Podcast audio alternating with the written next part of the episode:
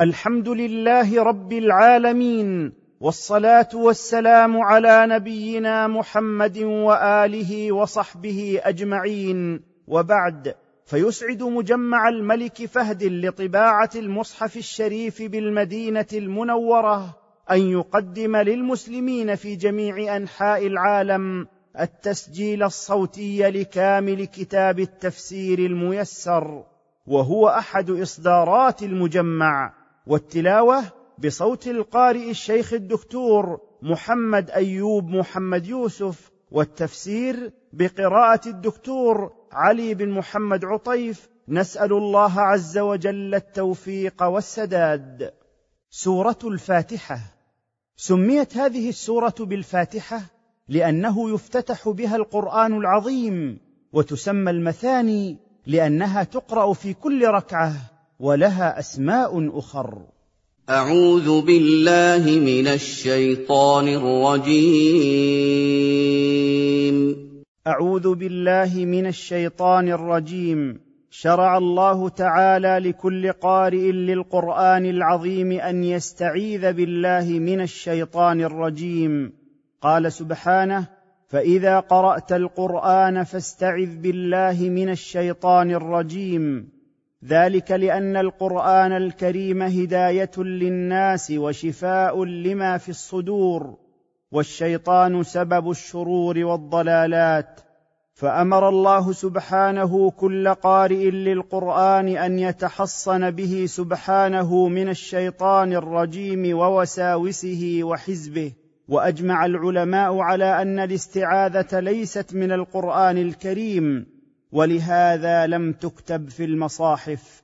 ومعنى أعوذ بالله أستجير وأتحصن بالله وحده من الشيطان أي من كل عات متمرد من الجن والإنس يصرفني عن طاعة ربي وتلاوة كتابه الرجيم أي المطرود من رحمة الله. بسم الله الرحمن الرحيم. أبتدئ قراءة القرآن بسم الله مستعينا به. الله علم على الرب تبارك وتعالى المعبود بحق دون سواه وهو أخص أسماء الله تعالى ولا يسمى به غيره سبحانه. الرحمن ذي الرحمة العامة الذي وسعت رحمته جميع الخلق. الرحيم بالمؤمنين وهما اسمان من أسمائه تعالى يتضمنان إثبات صفة الرحمة لله تعالى كما يليق بجلاله. الحمد لله رب العالمين. الثناء على الله بصفاته التي كلها أوصاف كمال وبنعمه الظاهرة والباطنة الدينية والدنيوية. وفي ضمنه أمر لعباده أن يحمدوه فهو المستحق له وحده وهو سبحانه المنشئ للخلق القائم بأمورهم المربي لجميع خلقه بنعمه ولأوليائه بالإيمان والعمل الصالح. الرحمن الرحيم. الرحمن ذي الرحمة العامة الذي وسعت رحمته جميع الخلق الرحيم بالمؤمنين وهما اسمان من أسماء الله تعالى. مالك يوم الدين. وهو سبحانه وحده مالك يوم القيامة وهو يوم الجزاء على الأعمال. وفي قراءة المسلم لهذه الآية في كل ركعة من صلواته تذكير له باليوم الآخر وحث له على الاستعداد بالعمل الصالح والكف عن المعاصي والسيئات. إياك نعبد وإياك نستعين. إنا نخصك وحدك بالعبادة ونستعين بك وحدك في جميع أمورنا فالأمر كله بيدك. لا يملك منه أحد مثقال ذرة. وفي هذه الآية دليل على أن العبد لا يجوز له أن يصرف شيئا من أنواع العبادة كالدعاء والاستغاثة والذبح والطواف إلا لله وحده.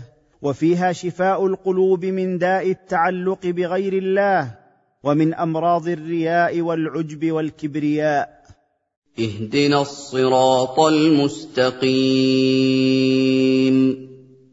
دلنا وأرشدنا ووفقنا إلى الطريق المستقيم وثبتنا عليه حتى نلقاك. وهو الإسلام الذي هو الطريق الواضح الموصل إلى رضوان الله وإلى جنته الذي دل عليه خاتم رسله وأنبيائه محمد صلى الله عليه وسلم. فلا سبيل إلى سعادة العبد إلا بالاستقامة عليه. صراط الذين أنعمت عليهم غير المغضوب عليهم ولا الضالين.